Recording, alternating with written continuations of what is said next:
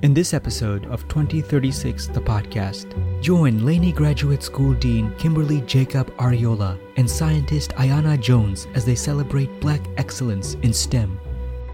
You know, I've always been really interested in starting an organization that, or a nonprofit really, that impacted people of color, particularly Black people, in chemistry. So, me, along with a couple of other young women around the world, co founded Black in Chem in 2020, and I'm now co founder and vice president now. Black in Chem is a nonprofit that seeks to provide resources and opportunities for people of color, particularly Black chemists around the world at all levels. So, at the high school level, we're really trying to get into our K through 12 demographic, but mostly we've impacted the collegiate level, the undergrad level, as well as the graduate and then post grad levels.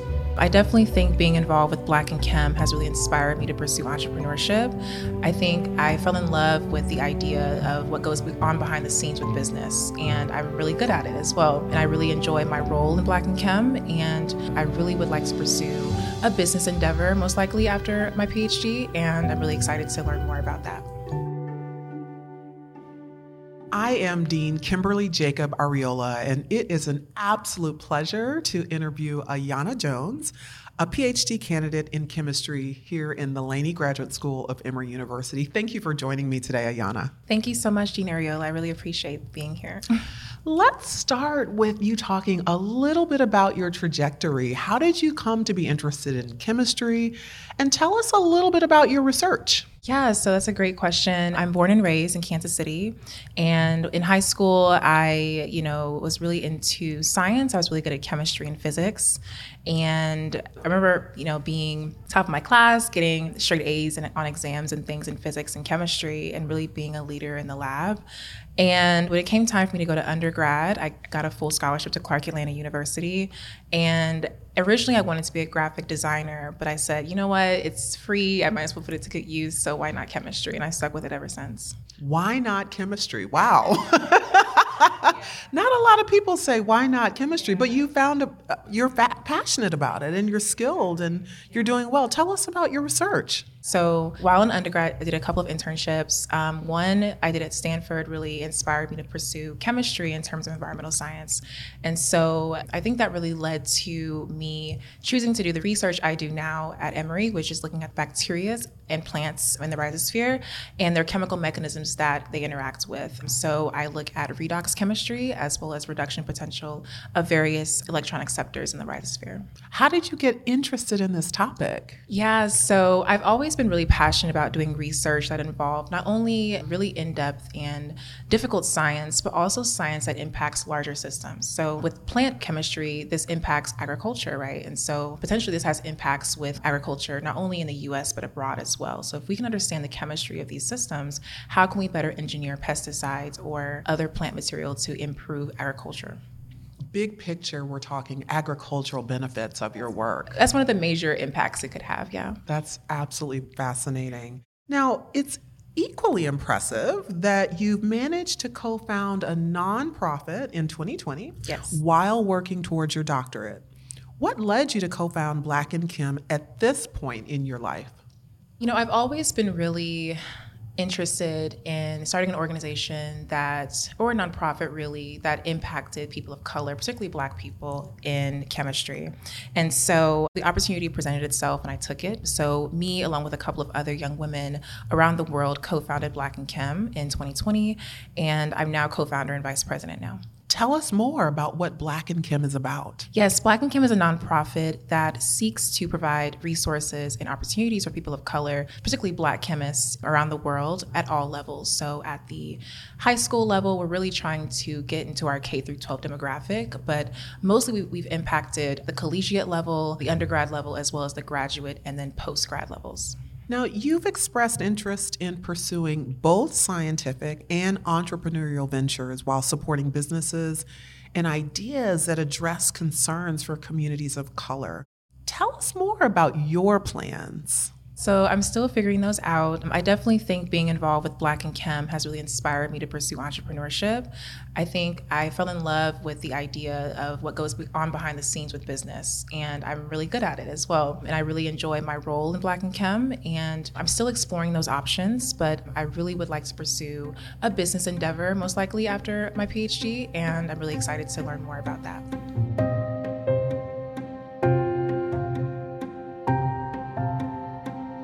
What can Emory do to help students of color and others from historically underrepresented communities thrive in the sciences in particular? I think Emory could definitely provide more safe spaces for students of color. I think that Emory already does a great job of that with the EDGE program and the office, the EDGE office. But I think that even more spaces and really like safe spaces where we can have more conversations about what's going on. I think that a lot of times we're not talking enough with each other. And I think that we'll be surprised at that we're having the same experiences in different ways. And I think there's power in that. You're absolutely correct. And how can universities better prepare graduate students from underrepresented communities for the additional challenges that they may face in the workplace beyond school? That's a difficult question. I'm only one person with one set of experiences, but I will say that one way to prepare students of color for these spaces is definitely internships. So, you know, for me, I purposely sought out internships to get not only get experience in the lab, but also with other my, my peers and other social groups that I probably wasn't used to being around. So, coming from Clark Atlanta, it's definitely not the norm. We have mostly black students in your classes and things, and so it's important to get familiar familiar with mixed spaces because that's most likely the norm for where you're going next. Now, you talked earlier about how this internship yeah. while you were in college mm-hmm. really was a pivotal yeah, yeah. moment for, for your sure. career. Can you talk more about that internship experience? Yeah, for sure. So it was the Surge internship, a research experience at Stanford University, and it was like a three month internship. And I think what really stuck out to me about that program was how small the group was. So it really was an opportunity for us to get to know one another and also, they had really great resources in terms of preparing for graduate school. So, GRE prep, as well as course prep and graduate school application prep. And I think the other part that was really pivotal for me was the emphasis on mentorship. So each of us got our own mentor, or we were in groups where we had mentors, and it was just really an amazing experience. And I recall my research advisor also being really great as well. So he was really present and was really awesome. And I still talk to him to this day, so it's really great. Have you had internship opportunities since you started the doctoral program at Emory? And could I you talk about those? For sure. So I'm actually currently an intern at NASA JPL right now. I've been an intern for about three years now, which is crazy to think about. But that experience actually came about on Twitter. So a friend of mine sent me a post. There was a NASA scientist looking for students to join his lab or to join a group of labs. And I just submitted my application, a DM actually, then an email, and it just worked out. and how are you enjoying it? I love it. I really enjoy being a part of big science and really seeing my project kind of expand into larger systems. So we're not looking at chemistry per se, but we're modeling large systems that my chemistry could possibly impact, the chemistry I'm studying in the lab could impact. And yeah, so it's, it's really exciting. And I just love kind of interacting with other professionals in the space at the top of their fields. And they look at me as an expert as well. So that's really cool. As you are. Thank you. yeah.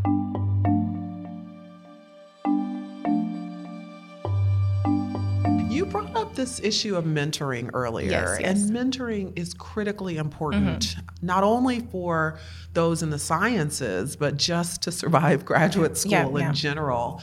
Can you talk about experiences with mentorship that you've had here at Emory that have been particularly memorable? Please also talk about your role in mentoring others yeah, yeah. since you've been here at Emory. Yeah, so I've had a couple of people that have really stuck out to me regarding mentorship. One of those is obviously my advisor. You know, he's been a great resource with my my project and definitely giving me the grace to learn and make mistakes, which is really great and is necessary for the PhD.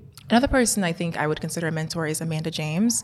I really enjoy speaking with her. We meet quite regularly, and just hearing her advice on things is really important for me, especially as a Black woman. So, regarding my own mentorship, I would say I mentored a couple of different people along the way, friends as well as people I don't know that well who have sought out advice or guidance regarding various topics. But I really do enjoy doing that because I know for me, being mentored, I know the value in that. And so I definitely always give help where I can, and I really enjoy doing that too. Now, mentorship can be hard. Yeah. Because sometimes we model mentors mm-hmm. that may not have been that good. Yeah, yeah. And sometimes we have not seen good mentorship. Mm-hmm. But it's important for all of us Absolutely. to be deeply committed to mentorship.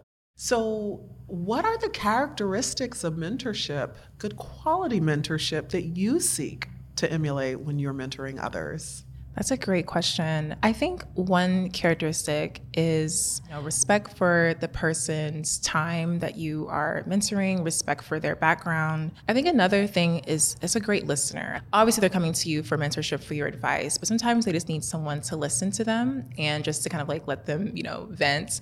I think that's what I've kind of appreciated with my mentors as well. And I think just logical, sound um, advice as well. I think that is also really good. I think we take that for granted too. Sometimes we're kind of, we've had our own experiences and we think, you know, we, we may be giving someone the best advice, but sometimes that's not the case. So you're absolutely correct. that makes sense. that makes complete sense. Yeah.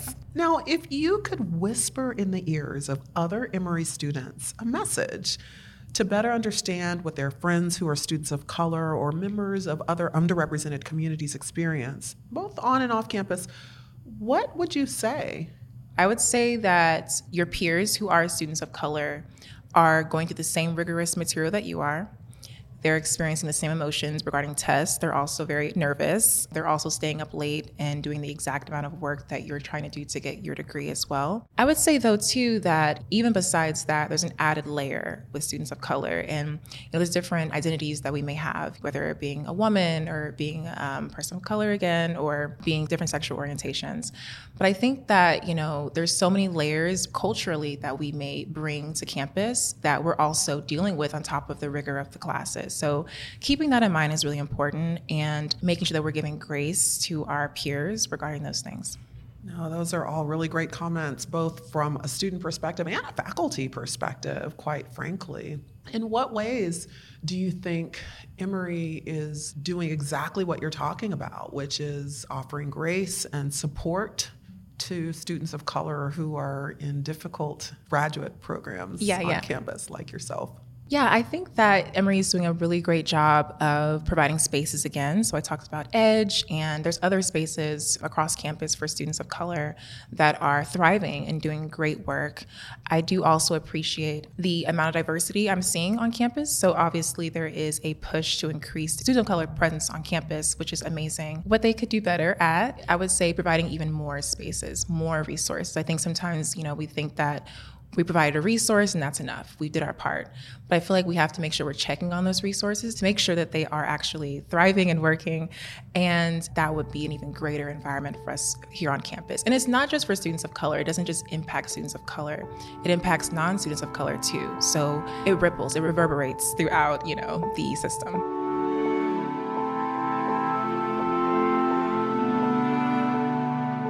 Now, this next question gives you a moment to dream big. Okay. So, if you had $1 million to donate to help students flourish at Emory, what would you do? Where would you spend it? I would donate a part of it to students who need extra assistance regarding their cost of living. Again, there are cultural and historical reasons why that's important. A lot of students don't come from environments where they're supported at home. And so it's important that as a university, we're providing a community, a space where students can show up at their best. And sometimes that's financial, that's financial needs. So that's a part of it. I would also say for me, being an entrepreneur and interested in entrepreneurial endeavors, investing in spaces and opportunities for students to get money for projects to start their own thing as well. I think there's so many great ideas on campus, so many great ideas that students of color can bring with their own unique experiences and backgrounds. And it's so important for us to seek out those people and definitely invest in their dreams and their ideas. I think there's so many big ideas that have yet to come to fruition because we're just not giving them the, the voice or the space to do so.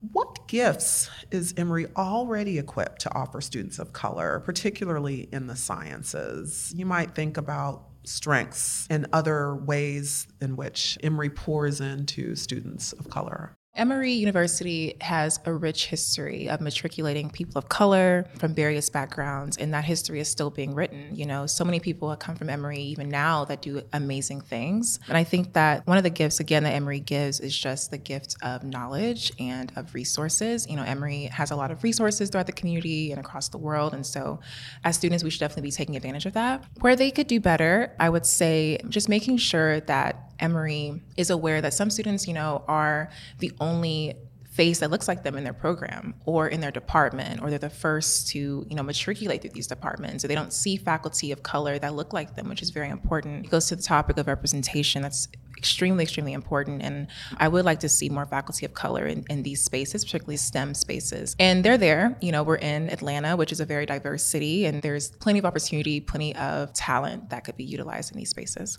if you had one wish okay. as you contemplate the future of Emory and its path towards yeah. social justice yeah, yeah. and mm-hmm. the natural sciences, what would that one wish be? I would wish for students of color to be able to matriculate throughout Emory University with little to no bad experiences per se in terms of their identity or their cultural background. I would say that is my wish for that to not be a thing. I Share that with you. Yeah, yeah. Mm-hmm. it's been wonderful talking to Thank you. you so much. Thank you. I've enjoyed my time being here. So thank you. thank you.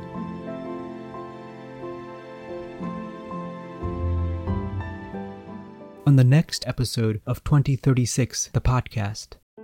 I think for me, the most interesting questions often emerge in the periphery of what I thought was going to be the main story.